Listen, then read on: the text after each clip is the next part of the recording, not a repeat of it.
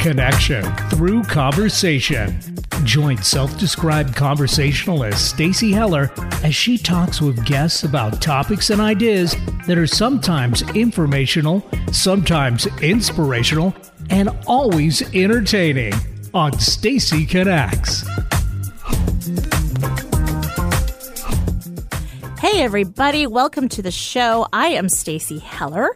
This show is all about making connections through conversation. It's about asking questions instead of making assumptions. And it's about engaging with the elephant in any room, which is definitely one of my passions. Uh, thank you to everyone that listens, both to the live show and uh, also, of course, the podcast. And again, if you ever miss a show, fear not. Wherever you listen to podcasts, you can find, or yeah, wherever you listen to podcasts, you can find this. And guess what? You can also subscribe. You could, I don't know, rate it, give it five stars, uh, build up my confidence. Remember, I am a words of affirmation love language person. You could also even leave a comment. Um, and don't forget, you can also, if you want to hear more of Eric speak, then you can listen and follow our podcast called Don't Ask Me to Talk. And uh, also follow my Instagram, which is Stacy Talks. That's right. I have finally landed on Stacy Talks. It feels like the right name because that is what I do. Uh, if you want to call in live, I would love to hear from you. The number is 425 373 5527. Of course, you can also text the number 475 999 2726. So, my guest today is Suzanne Weller. And on her website, she has a reimagination partner. I love that. I'm jealous of that. I want that. well, I love that you talk about the elephant in the room. So there we are. We got a lot to talk about. There we are. Yeah, I I am uh, constantly going through a change and transformation, which is perfect because this is the kind of thing that you do. And I last week we had a great conversation, or maybe it was two weeks ago. I don't know. I've lost track of all time. Uh, but hearing some of the things that you do, it is akin to what I do, but I feel like I'm still doing it with training wheels and you're like riding down the street. But that's okay. We'll get there. I'm okay with it. So, uh, okay. Hello, of course, to mom and to Lee. And I'm pretty sure that the Bromleys are hanging out with them tonight. So, hey, um, cheers to all of you. I hope you're all having a excellent uh, cocktail. Uh, so here are the conversations and observations that I have from this past week. So, first thing, uh, I texted mom last night a picture of some shoes. So, mom is a massive devotee of Rothy's. She has, uh, I gotta check the text. I think she said 20 something pairs, uh, which, by the way, uh, not a sponsor, but I'll tell you what, I would be happy to be sponsored by Rothy's because uh, it would keep my mother from going into shoe debt. Uh, so, hey, Rothy's. Uh, she's ha- she has 19 pairs of the flats, plus a few pairs of the slip ons, and I think a couple pairs of sneakers. Yeah, it's gross. Anyway, I sent her a picture because I went to Old Navy yesterday and they had what I'll call Thothies, so Rothy's. They look exactly like the Rothy's shoes. Uh, I don't know if they're also made from repurposed materials the way that Rothy's are. So there is, of course, that. And they don't have the removable insole that you can throw in the laundry. Uh, however, they were are very comfy, very cute, and very much cheaper than Rothy's. Um, so naturally, I bought two pairs because I am, after all, my mother's daughter. So uh, navy and a lovely shade of let's call it mulberry. I did learn the Pantone colors yesterday, but darned if I remember what they are. So uh, shame on me. But a lovely shade of mulberry. Um, and I did find out that Rothy's has a store in U Village. My friend Sally informed me of this. And so when I told mom, naturally, her first response was, I'm coming tomorrow. Uh, but then clearer heads prevailed, and we will go when she visits in December. So, uh, sounds like we're going to get into the 20 uh, something Rothy's. So, mom, do not pack your Rothy's for the trip. You'll have room to take some back with you. Uh, okay, next important thing. I read an article this week, which I feel like there needs to be a hard stop there because I read an article this week. I mean, and it wasn't on BuzzFeed. It it wasn't about uh, Kanye. It wasn't about I don't know what. Uh, it was from the New Yorker, which my parents got the New Yorker for years, and I read it for the comics because the comics are notoriously awesome in the New Yorker. Um, but this article was about our eight year old selves now. If you are a longtime listener or even a short time listener, you know that I am usually asking myself, my guests, I think I've asked Eric before, you know, who you were at this seven, eight year old time frame. What was your imaginative play? What were your personality traits? Um, you know, what did you think you wanted to be when you grew up? What did you like to do that wasn't dictated by your parents? And I am convinced that if we go back to that version of ourselves, then if we are content in our life, there's a good chance that whatever we're doing is akin to what we liked to do back then, or at least there's some thread. And if we're unhappy, then we've completely lost sight of that seven, eight year old self. So, lo and behold, there was an article about this in New Yorker magazine. And I am so excited about it. It it was a very long article. There's been studies done. Apparently, I'm not the first person to have this thought. Uh, okay, Eric, I see you smiling. um, no, I'm just listening. Okay, all right. Intently, because yeah. I mean, I've got all my great ideas. No, I mean, I think this is a kind of like a, a thread of what your whole thing is. Uh, yeah. I mean, you always talk about you know doing what makes your tail wag, and assuming that that you know is something that you identified in childhood you know you can you can draw a straight line from that to you know making your tail wag as an adult. So thank yeah. you. Yeah, I, I was smiling that you came across it, something that, that backed up. It. Yeah. Next, I need uh, something about water barrels, but anyway, uh, rain barrels. So the article was called "Becoming You," and the subtitle was Are You the Same Person You Were When You Were a Child? So, this article talks about a whole bunch of different things, like many New Yorker articles. It was very long. Uh, so, I was impressed that I stuck with it. And it talks about the influences that we have. Uh, you know, you can have twins and their personality differences, or you can have, you know, uh, a whole bunch of different things that impact. Uh, one of the people that was quoted in the article talked about how ourselves are like a tree and we have our roots and we go through all of these evolutions and it's not always the same. Uh, so at the end of the day, it was talking about the revisions that we go through, the adaptations or uh, coping things that we create the continuity of our lives, you know, like you may move, like things may change. Um, there was one person that was quoted as saying, It took me 62 years to understand who I am, which I was like, Okay, amen, brother. Um, so the question that I have that this article did not answer is so did we know who we were like before that age, that, you know, that eight year old self? And then did we lose it because of all of these revisions, adaptations, coping skills, uh, disruptions in continuity, et cetera, et cetera?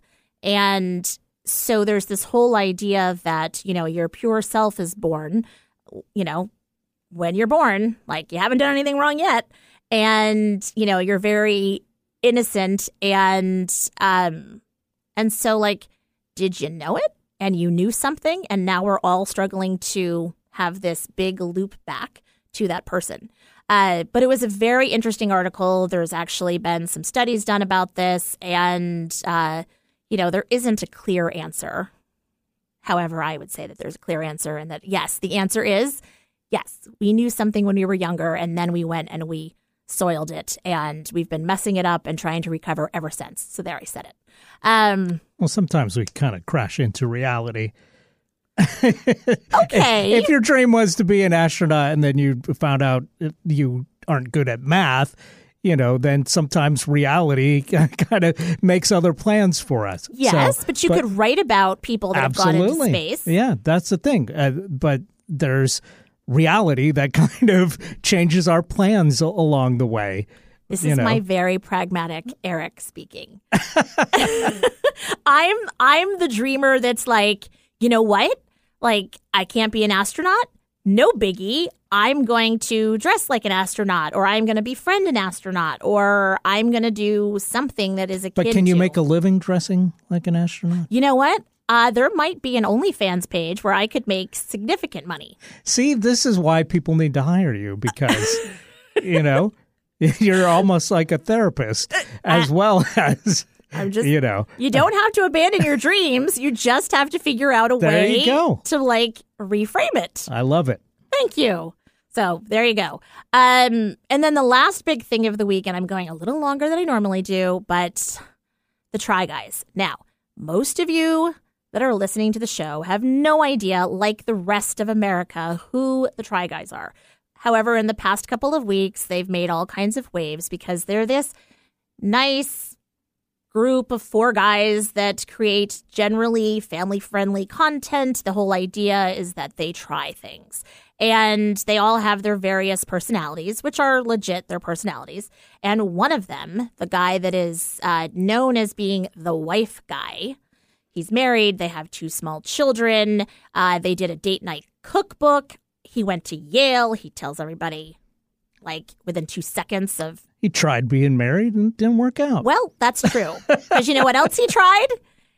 He tried one of the people that works for him. There you go. I saw the the skit about this on Yes. SNL, and I totally thought they just made up some random Nope. thing that people would supposedly know about. Just you know, but apparently it was a real deal. This is a Yeah. real thing. And I bring this up because this is a bit, this is going to be my Stacyism. So, what's interesting is uh, SNL actually got a lot of backlash for the skit because in it, they made it seem like the Try Guys were overreacting. So, here, the, the short version is Ned, the wife guy, cheated on his wife and had a long term consensual, he made sure to say cons- consensual, affair with a subordinate. So there's a power play there, right? Always. And so, you know, workplace romances, not cool. And so the Try Guys, uh, it's actually a fan that saw this happening because I don't know, when you're in the public eye, you're not ever really private. Right. And so they were contacted, and so they actually fired him and said that uh, even though they started their business eight years ago and he's a partner, they they pulled in some HR help, they pulled in some legal help, and they made a decision that it does not adhere to uh, the views and the their beliefs about how you conduct yourselves in the workplace and how you conduct yourselves in general. Sure. And so they made this announcement, and what the skit on SNL did get right is, you know, the intensity of the one guy, Eugene, uh, and the goofiness of the characters. The messaging, though, people were giving the Try Guys a hard time for being so like, oh my gosh, you guys, like, relax. But meanwhile, how about somebody that's in the public eye actually taking a stand and following through on a morality clause if they actually have that, or the views and, and whatever? And they were clearly gutted by making this decision, but felt it's what they needed to do. I won't say it was a great sketch by any stretch. I think they've been a little bit weak Yeah, oh yeah. this uh, season so far on SNL, unfortunately. But uh, uh, my interpretation of it, the essence of the joke was that this was newsworthy. Because this is like some YouTubers Yes. uh, that have, you know, they, yeah, they've got a following, but is this really something that any of us should be paying attention to if we're not directly working with right. the Try Guys? Yes. I, probably not. and that is definitely part of the joke is Yes. that, you know, most people have no idea who these people are and are like, what? And in the skit, it was like, you know, war going on in Ukraine. And it was like, just in, breaking, Ned cheated on his wife. Exactly. Which is obviously absurd. Um, so, anyway, this dovetails into my Stacyism, which is don't stand on a soapbox because when you fall, people will rather enjoy it. And so I have always said to my kids who in elementary school and middle school were like, I'm never going to do drugs. I'm never going to drink underage. I'm never going to do this. I'm like, mm, never seems like a really long time. And so great. That's awesome. And you can, in your safe space, you can tout all of that wisdom and whatever. However, just like, um, just like our eight year old selves, we go through a lot of adaptations and changes. And so be careful about standing on a soapbox because I'll tell you what, that first time that you do drink and you're barfing, no one's going to hold your hair back. They're all going to take pictures of you. And so uh, it's fine to stand for something. However, when you're standing for something and you're doing it with some level of judgment, not so cool. Which makes me think of Ned and how Ned was always talking about, I'm so smart and I'm the wife guy. And, you know, my wife is my everything. Well, now here people are enjoying the downfall of Ned. So, anyway, with that, let's go take a short break so that I can have a long pull of my Diet Coke. Keep listening. We'll be right back.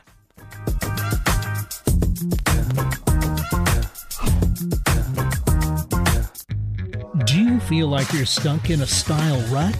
If so, take the first step on your journey and go to michaelbruceimageconsulting.com. Fill out their simple personal style assessment and schedule a complimentary, no obligation 20 minute style consultation.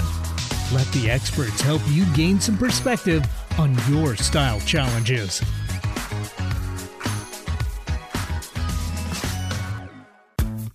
Stacy Connects. It's not just my business, it's my superpower. Whether you need the right tone and messaging for a new venture or you've plateaued with your current one, I can help. I connect clients with themselves and their potential. Then I identify unique solutions that translate your brand into messaging that connects your target audience with your business. Go to stacyconnects.com to connect with me and your messaging. Find out the latest about your favorite shows on Alternative Talk 1150. Check out 1150kknw.com. Hey everybody, welcome back to Stacy Connects. Remember, if you have a comment or a question or you want to get in touch with me, feel free to do that through 475-999-2726. So my guest today is Suzanne Weller. I'm finally going to give, give you a chance to talk. Welcome to what it's like to be in my life. Uh, so Suzanne is a coach. She's a consultant. Uh, as I said, she on her website has that she's a uh, reimagination partner. Um, I also noted that uh, you facilitate this kind of work, and my other one that I really love is a thought partner. Yes. So, tell me about the the thought, the language, how you got to that. Well, so much of my work through being a coach or facilitator or, um, I mean, as you said, consultant, I, I, I wear a lot of different hats.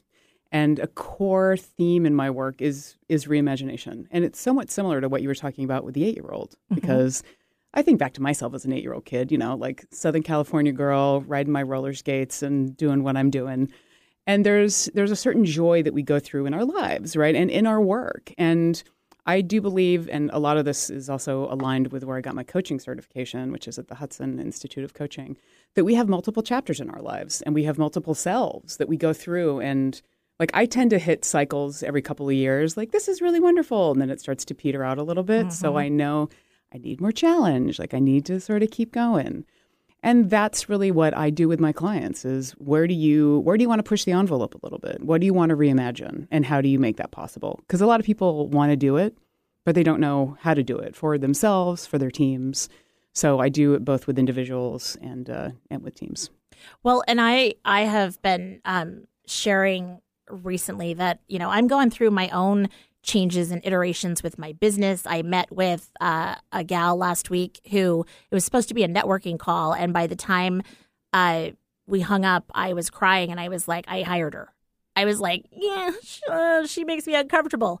And, you know, growth comes out of the uncomfortable and talking about some of these things. So it seems like there is, I hate using the word trend because I feel like it diminishes uh, the work that all of us are doing out there.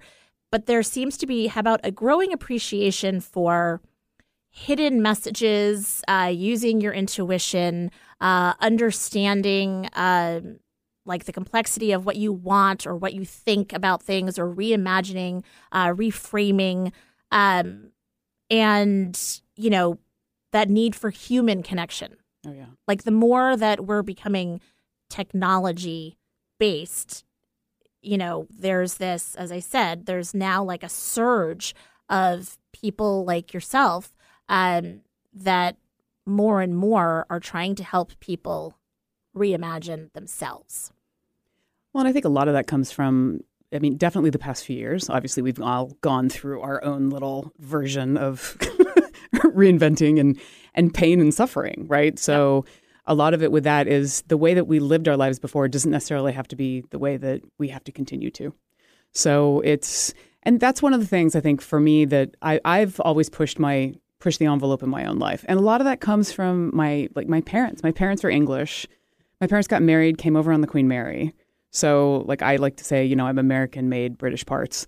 And it's it really is and I I think my discovery streak or that, you know, that wanting for something new comes from my family, comes from my parents doing it. So they were always like, "Oh, go to college far away," which you know, for a while I was like, "Should I be taking this personally? Because you want me to move across the country?" Um, which I didn't, but it was it was it was it was good for me. It was good for me to know at a young age that I could I could do that. Mm-hmm. So I've enjoyed moving to new cities. I've enjoyed having new jobs and being in different spaces and discovering. And I think it's interesting too what you're talking about too, which is the language of it, because now because we're communicating in a lot of different ways that's one of the things right is that okay because we don't necessarily spend time with people in a room mm-hmm.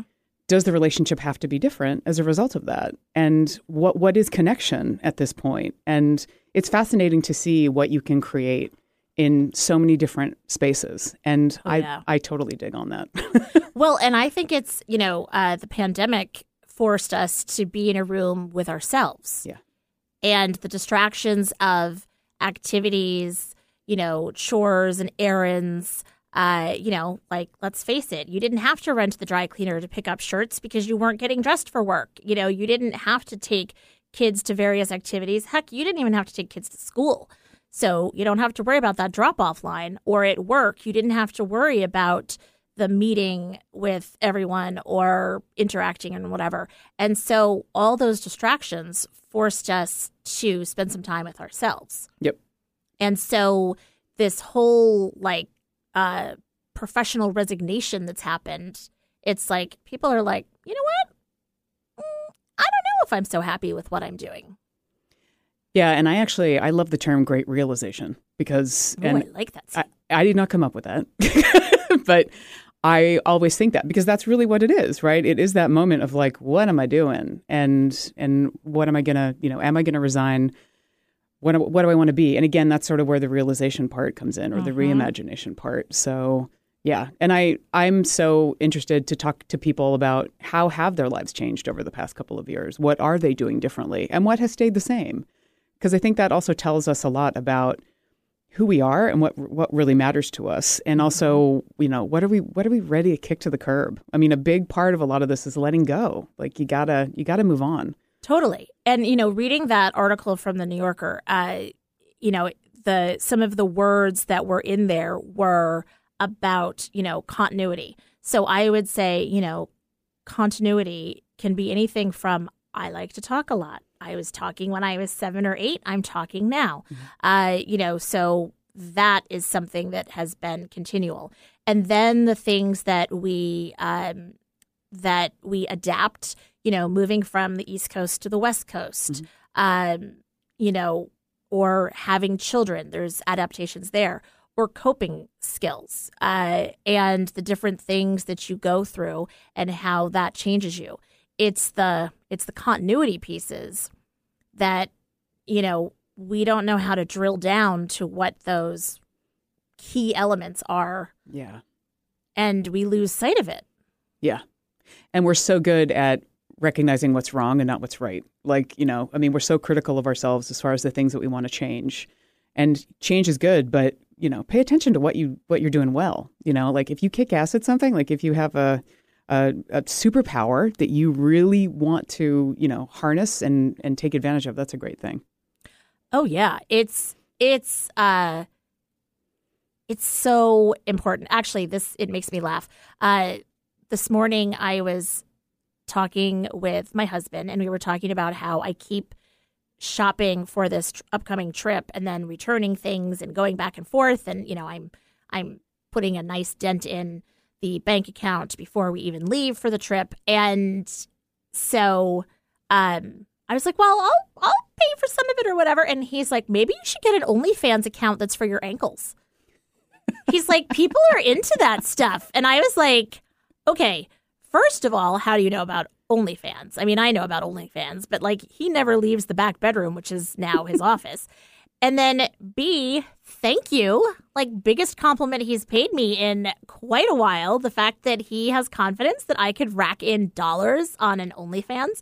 Uh, but it it is that you know the things that if you distilled it down and what you like about yourself uh, you know on a bad day when i'm giving myself uh, a lot of grief about how i look or the weight that i've gained or whatever's going on i'm like but my ankles i mean there you go and we need to do the same thing with also our talents and our abilities yeah now, are the people that you are, so let's talk about the one to one work that you do 1st mm-hmm. So, are people coming to you thinking that they're going to focus on one thing, and then it turns out that as you peel back the layers, they're like, oh.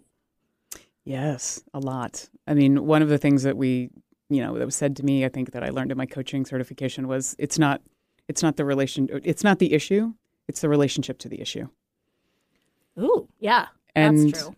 yeah, and like when you start to dig, right? Because you start, you think this is the problem, but then when you start having the conversations with a coach or a thought partner, and we will go back to that too. But it's the idea of you know when that inquiry is happening, you start to go below the surface, right? It's like the iceberg. You're mm-hmm. only seeing what's above it, and there's so much more going on beneath the surface. So when you start going into the surface, underneath the surface, things are bubbling up. So and I tell I tell clients this before we start working together. You know, it is not a straight line you are going to go up and down. You're going to figure things out and you're going to potentially switch gears or adapt. And that's something, if we're doing the work well, mm-hmm. that's what really should be happening, right? We want to see that. We want to know that you're tapping into things that you didn't necessarily expect.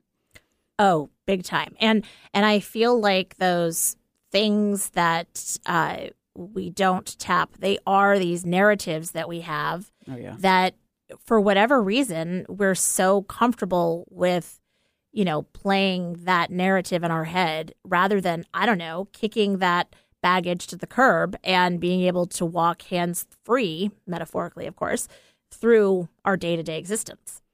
Yeah, the stories and the stories are constant. Yeah. So, uh, so going to the the thought partner now, and and that piece is that something that you find that you're doing in the one to one consulting, or what forum does that rear its head, if you will? Most of my work happens in with one-on-one, but I also do sort of larger leadership development programs. So, and what that looks like is is that I will do workshops with people with content that I've created, and then I'll do one-on-one coaching, and then I'll do team coaching or group okay. coaching. So it's either with a team that I'll like report to the same leader, or it's a group of leaders that all work within the same organization. It just depends on what it looks like.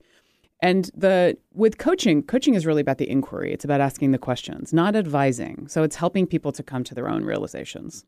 This is why I could not be a coach. I'm a big fan of my own opinions and advice. Interesting, interesting. Okay. Yes. Good delineation. And so when you are also, when you're a consultant, you're paid to advise, right? You're paid to give your opinion and for your expertise. That's what you do. Thought partnership is basically it's like an amalgamation of the two of those. It's when you're asking questions but you're pushing a little bit more, you're challenging, you might add a little bit of advice to it. So it it, it takes on a different level. It's not just pure coaching. Okay. I like that. There is uh, I have done I have joked that I've done enough therapy over the course of my lifetime that I probably could have put one of my kids through 2 years of Ivy League college with like no help. I mean, you know, whatever. It's fine. I'm fine. Anyway, um, but it's very frustrating when you go to therapy and it's like, how does that make you feel? And I'm like, well, if I knew how that made me feel, I wouldn't be here. And I need some help learning how to feel. And, you know, and a lot of times we don't use the coaches, the consultants, the therapists, the counselors to the end that's needed. We become like, so how was your week? and we're doing a lot of uh, reactionary triage to whatever happened during the week versus really getting to the core of it. So it sounds like what you're trying to do with people is get to the core of it. Yeah. So that it can then help them reimagine their role uh, and how to show up and how to encourage others to think about their role and how they can show up. Yeah. So it's really about reapproaching how they lead and how they communicate with others, how they build connection. And that that is huge. And especially because, you know, as you said, we're caught in the swirl of our day to day. We have so many things demanding our attention. So we're we are reactionary. We're always in this zone or the majority of the time we're not creative, you know, we're not really using our best selves and those talents. We're just reacting to to triage, to deal with all of the things that are being presented to us. And because the world will change quickly and very unexpectedly, we know that, you know, uncertainty is certain.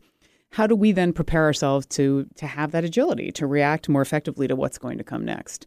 So we have to we got to navigate some of you know some yeah. of those messy roads. We got to address those demons and the things that really make us uncomfortable so that we can speak to why we're uncomfortable. That I think is sort of the emotional literacy of it is yep. bringing in you know i mean exactly as you said like how do you feel? Well i, I don't know. Like i don't know if i'm confused. I don't know if i'm mad. Like it's a might right. be a combination. Right. I mean we we default to about three or four different emotions. I mean yeah. sad glad mad. I mean yeah people on average say there's five emotions when they ask when they ask like how many emotions do you think there are? And the average answer i think is five. And at the end of the day i think there's over 200 that have been tried i mean it's yeah. yeah. So it's the idea of okay, what is that telling you? What's beneath the surface? So it's it's continuing to go down more deeply, and to also be a leader. And, and this happens so much with women, like using your voice, right? Mm-hmm. Don't just assume that the stories that are being told to you are the stories that you have to follow. And that is that is really interesting to work with leaders that are truly discovering who they are and who they can then be. It's the possibility of themselves and how they can how they can transition that to the people that they work with.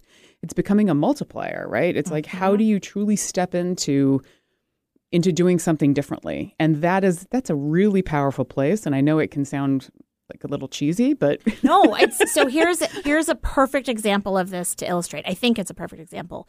So last night, uh, Pete and I are going through uh, a whole bunch of paperwork. He couldn't find uh, our Nordstrom credit card. And so, of course, he had looked all over, air quote right here, looked all over, and couldn't find it. And I said, Well, did you look in your backpack? Because very often he'll take a bunch of paperwork and throw it in his backpack, and if we're traveling or something. And he's like, No, I don't think so. So I was like, Okay, but did you look? And so he looked. Sure enough, there it was. So it was uh, we needed to activate it. And I said, Oh, and the card is in his name. And it said, you know, you can add another person on the card. And so I said, Oh, I can go in and we can add my name because sometimes people are like, mm, Are you Peter? I'm like, Yes, I am. my parents were progressive. and so he said, Well, um, well, you could do it and I could ride on your coattails. And I was like, Excuse me? What was that? And he said, Well, you could pay for it and I could be the second card holder. And I was like, Okay, let's unpack that. Mm-hmm. And once upon a time, I, I either, if I had noticed, I would have gotten irked and not said anything or whatever. And uh, men, and I'm, we're painting with a wide brush here, so fully acknowledge, listener. Uh, it's like he sees it as right and wrong, and so because his intention wasn't to be a jerk, Yeah. he's like, I'm not wrong, so I don't need to apologize. I'm like, oh, oh, words matter and how you say something, and so in theory everything that we have here, unless it was given to me directly, is yours, including the kids, by the way. So, hey, they're yours. Uh, and, you know, and, and being aware of that. And so speaking up and speaking up for your role, your power, your, you know, how somebody makes you feel, you know, I'm not okay with riding on anybody's coattails.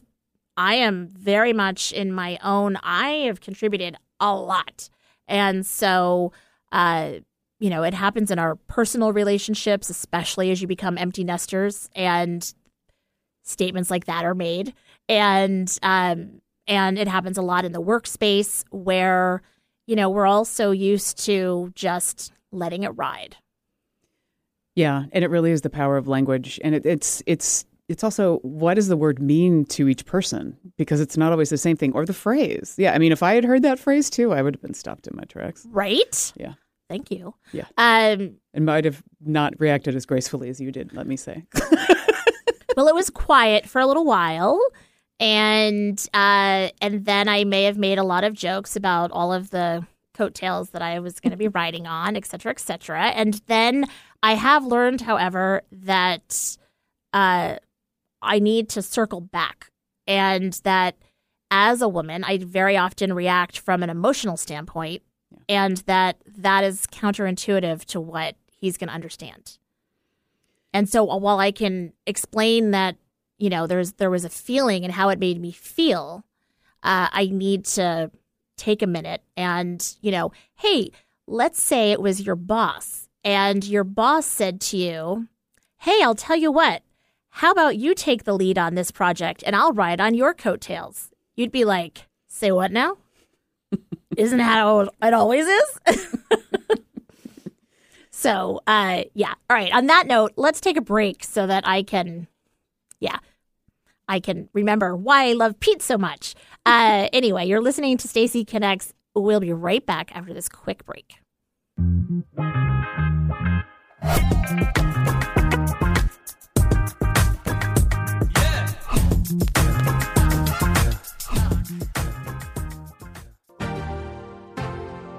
Do you feel challenged by the thought of getting ready every day? Want to make a great first impression, but don't feel your wardrobe represents who you really are? Does the thought of trying to find great clothing that fits your body and lifestyle have you overwhelmed? Michael Bruce Image Consulting is a premier image consulting company that can help you get your style back on track. Contact them at michaelbruceimageconsulting.com or call them at 425 214 4155 and start that conversation today. Stacy Connects. It's not just my business, it's my superpower. Whether you need the right tone and messaging for a new venture or you've plateaued with your current one, I can help. I connect clients with themselves and their potential. Then I identify unique solutions that translate your brand into messaging that connects your target audience with your business. Go to stacyconnects.com to connect with me and your messaging. Talk radio with a purpose. Alternative Talk 1150. Welcome back to the show. My guest today is Suzanne Weller. We were talking about the work that Suzanne does as a, well, I like the way that you put this the delineation between coach and consultant, which you can do both. Uh, but then you talked about how thought partner is both of those. And before I went off on my tangent about my darling husband, uh, a question came into my mind thinking about so when you're working with, let's say, a group of leaders, mm-hmm. and I'm thinking about as a leader, you want to be both a coach and a consultant, right? So you're trying to coach your employees so that they have some autonomy, they've got, you know, um, somebody that's helping them along, and yet there is work that needs to be done. And so as a consultant, you know, it's like, let me give you some best practices and some, you know, some tips. And so, you know, you're working with them, I would imagine, to to do those kinds of things. What are some of the what's the language that you advise? You know, is it like a yes and? Uh, you know, you and I um we talked a little bit about, you know, that um the agility, the mental agility, the verbal agility to be able to kind of, dare I say it, pivot really quickly. Mm-hmm. Um, so, what are some of the things that you do? Yeah, well, I love that you were going there because it also is something that I was thinking about when you were talking earlier is that I really want to I want to lean into both and thinking. I don't want it to be this or that. Mm-hmm. So yes and both and I mean, you know, or that that all comes together. So with leading, it's about you're going to flex different muscles at different times, just like life, right? So, and you are your best tool mm-hmm. as a person and as a leader. So, how do you build up the different muscles and how do you know when to use them? Like, you know, because they're not all going to come out at once. Right. And nor should they because you'd be exhausted at the same time, right? Right. So, but as a leader, a big part of your job is to coach your employees, is to empower them and to put them in stretch zone, you know, so to get them into out of that comfort zone not into fear zone, but to make sure that you're pushing that a little bit. And that can take more time up front. And if you have a bias to action and if you're very results driven, and I say this because I I am cut from that cloth, you can just go to the end, right? You're like, oh, here's a solution, bam, bam, bam. And the challenge there is that it might not be their best solution. And as a coach, like that's the thing. It's not my it's not my issue or my relationship to the issue, it's theirs. I honestly don't necessarily know the best answer for them because I'm not them. Right. And so with with people at work, with your team members, with your stakeholders or your fellow leaders, it's the idea of showing empathy, but ultimately you can't put yourself in somebody's shoes, and nor should you because they're coming from a different perspective. But you can bring compassion, empathy, and you can help to have that conversation and to challenge their thinking a little bit. And that's one of the things like Adam Grant talks about a challenge network in his book Think Again. And I love that.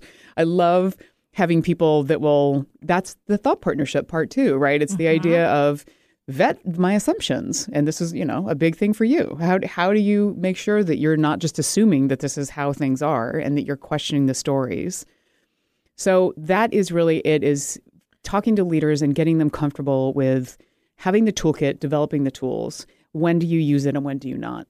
What was it called? Challenge? Challenge Network. Yes, I like that.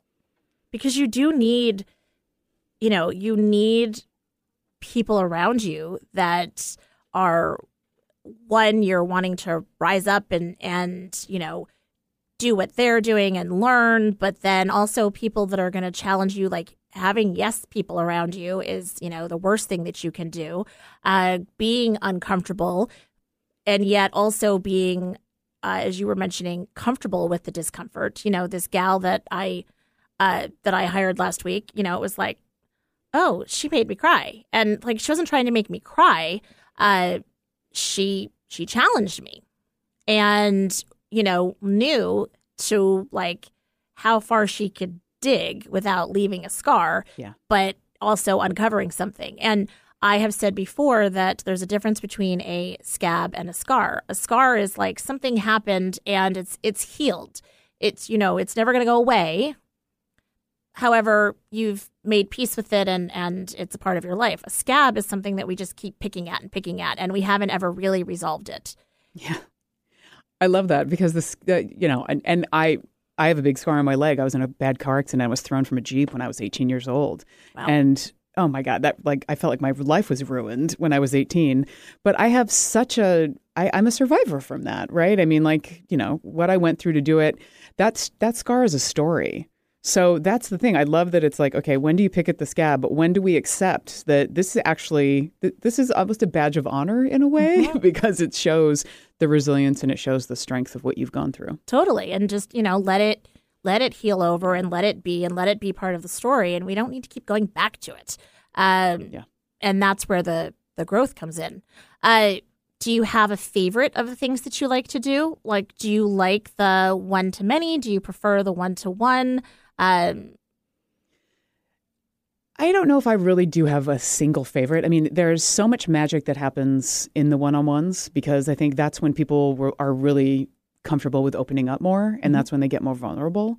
And it's really wonderful when you're dealing. I think especially with like C-level executives that. I mean, exactly as you said, like the self awareness can go down the higher up you get because people you're people won't give you honest feedback Right. Because people are like afraid to challenge you. So that's why you know senior level executives need to like really build in feedback loops, intentional feedback loops to get that to mm-hmm. drive that self awareness.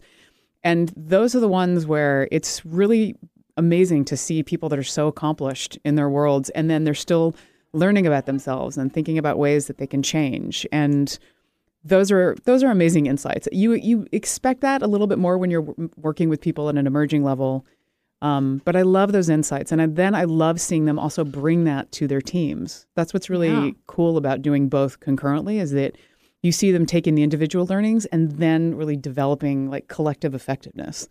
I love that. It's like they learned a new word and now they're going to share it with everyone. totally. and you know it's like instead of being you know having um you know it goes to the scarcity um versus abundance right Yeah. so instead of somehow being like oh i don't i didn't know what that word meant and i don't want anybody to know that you know that there i was lacking in in my vocabulary. Instead it's like i learned a new word. Let me tell you what it is. And you know and everybody might learn from this. And that is that is working that is thinking uh, that is driving yourself and and your business and your team towards something good. Yeah, it's it's great, and I I mean, and I I also love facilitating because that's just it's really fun to be with people in a room and to to open up dialogue. I mean, you know, like you, I'm a communication nerd, so really being able to give air to topics and to bring people together that's that's such an amazing thing. I love that. Well, I love that about alchemy. an elephant in the room, right? Yeah. And you know, and bringing up uh, difficult conversations or having skills. Uh, there's got to be an improvisational element to it. Yes, and that's why I mean, I you know, planning is huge. I mean, obviously you have to be well prepared for it, but there's there's always that impromptu thing that happens in the moment. You have to read the energy. You have to be ready to shift and to figure out what's happening because you can have your best plan. I mean, just like we were talking about before, uncertainty is certain. Sometimes if you're not paying attention to what's happening in the now, and this is if you're facilitating, this is if you're coaching, this is in any conversation, like pick up on what you're receiving mm-hmm. because who knows where you can take that. Well, and you know, you think that you know, as you say, you were planning on going in this one direction, and then something comes up, and if everybody's like, "Yeah," and "Yeah, yeah, yeah," you know, it's like just abandon that for right now. Yeah. put it on the back burner, and now let's see. Because even if this didn't uh, push the project. What it did is it created this space that everybody was trusting and collaborative and vulnerable and open to ideas and whatever it is. Uh, my husband uh, calls it popcorning, and I love that. Oh, I love that. Uh, popcorning ideas and popcorning, and when you're popcorning, like the kernels may go all over the place, but uh, you know everybody has all these kernels, and with a little bit of heat and uh, you know the oil and whatever, it's like let's get those those popcorn kernels flying everywhere, and then we can gather them together and we can season them them into something that we collectively think is good. I also love that because you add a little bit of heat and that's where the magic happens. Because Yep. without that, it's just a kernel. Exactly. Yeah. Exactly. Um, so I think that stuff is uh, is so interesting, and it's so interesting how these conversations are just showing up in business these days, and the recognition. Uh, I shared a couple weeks ago that while while watching golf, uh, I saw an advertisement for uh, Cognizant, um, and you know, just more and more people are, as I said at the beginning, more and more embracing the human connection piece and and suddenly uh, people that are those c-suite executives uh, or in any kind of a leadership position are realizing that it's no longer about just the the deliverables soft skills are really important Yeah, soft skills are the hard skills. soft skills are the hard skills. It's so interesting to me, uh, you know, and, and watching our four kids go out into the world and uh, you know, the training or lack thereof that they get, uh, you know, within the workplace and how much is missed uh, with some of these things. I mean, we did a lot of it at home, um, luckily, but the pandemic certainly robbed people of some uh, soft skills. I think of, uh, in particular, our son Will, who he's, you know, he's been out of school for a year and a half now and he only gets to go into the office once a week. And so, as a 23 year old, to not be interacting and learning those life skills and those interdepartmental, you know, uh, multi level dynamics and conversations, uh, that is a shame. Yeah. Well, and it's the other thing is that I think we always need to embrace experimentation. You know, like we, I think we just get so comfortable with a lot of stuff that you need to you need to find a place where you can have new conversations. You need to you need to go outside of your normal, you know, social network. I mean, however, and I don't mean digitally social network, but but the more people that you talk to, I mean, and that's why like I I want to talk to people from different industries and from different places. And I don't know if that's also part of like my parents breeding that in me as a young age, like with travel and just wanting to learn about people and going to other countries and realizing how different people's lives were and wanting to know what it was like to like the same you know we still are people we still care about the same things at the mm-hmm. end of the mm-hmm. day but your how it looks how it incarnates can be so different and that's the thing that's so interesting about when you leave school the freedom of that mm-hmm. but at the same time how do you how do you take what you've learned how do you want to challenge what you do next and at the same time embrace embrace something different mm-hmm. and that that's an interesting balance. And I I love. I mean, I have you know nieces and nephews. I have a 17 year old nephew who actually just started um, who just started his senior year in high school. He's in the Running Start program, mm-hmm. and he's always challenging my thinking, and I love that so much. I love that I don't know what to expect with him. Mm-hmm. So, um, and I never get I never get sick of that. Right? I, I always wanted to be like, okay, what what do you think about this? Challenge this thinking, and it's good for him, mm-hmm. for people to invite him to do that, especially adults.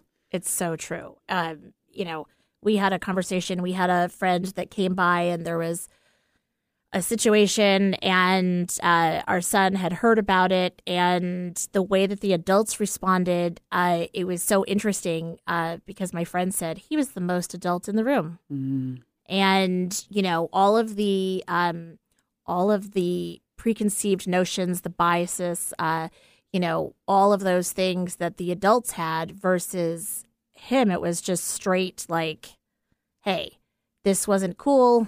This is ridiculous. And, you know, and by the way, you're just being the now adult bully, and people have a misconception that you know what you're talking about because you're an adult. And really, you're no better than anybody else.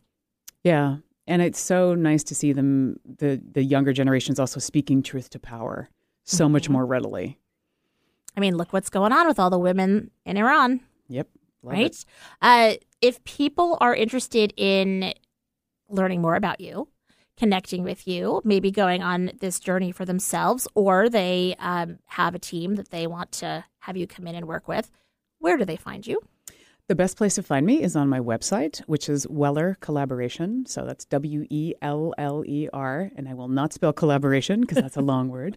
Um, dot com. You can also I'm on LinkedIn, so Suzanne S U Z A N N E, and I have an Instagram handle which is also Weller Collaboration. So I'm posting different things there, and but I, I have an upcoming workshop as well. So October 27th, if anybody's interested in signing up, it's actually called Courageous Conversations. Ooh. So it's like how do you have these conversations, how do you get beyond the awkward to realize what's on the other side? Because, you know, we're all really good at avoiding them, even though we know we have to have them. How do we actually embrace that? So it's, and that's being, that's a, a private, privately hosted workshop okay. for, yeah, for somebody that hired me to do it, but she's opened it up to everybody. And that's on my website. Oh, that's awesome. Yeah. Is there, is the mascot an elephant? No, but you're making me think now. I might have like, to. I might have to rebrand that. Right. I'm just saying it's a courageous thing, uh, and I have to say I have this. First of all, when I was a kid, my best friend uh, for I think preschool through through the time that I moved, and even for a while after, her name was Suzanne. And so, um, A, I have that connection, and I loved that she had a Z in her name. I was like, oh man. And I have this vision of you as a child. I have that song, like, I've got a brand new pair of roller skates in my head that, like, you were just out, like, conquering the world and not worrying about a darn thing. And, like, I'm going to roller skate. I'm going to roll like roller skate and bike and I'm going off and I'm like, you know, you are uh, joyous and resilient, and it's a lovely combination. Thank you. I'm going to embrace that. And I remember distinctly listening to Blondie when I was doing that as a kid. So I might just have to listen to some Blondie on the way home. There you go. well, uh, thank you for being my guest. Of course, sadly, we're out of time. Such a pleasure. Uh, I so enjoyed chatting with you. And of course, always thank you to Eric. And next week, my guest is Ariel Hubbard of Hubbard Health Solutions. She's a massage and energy healer. Have a great week, everyone.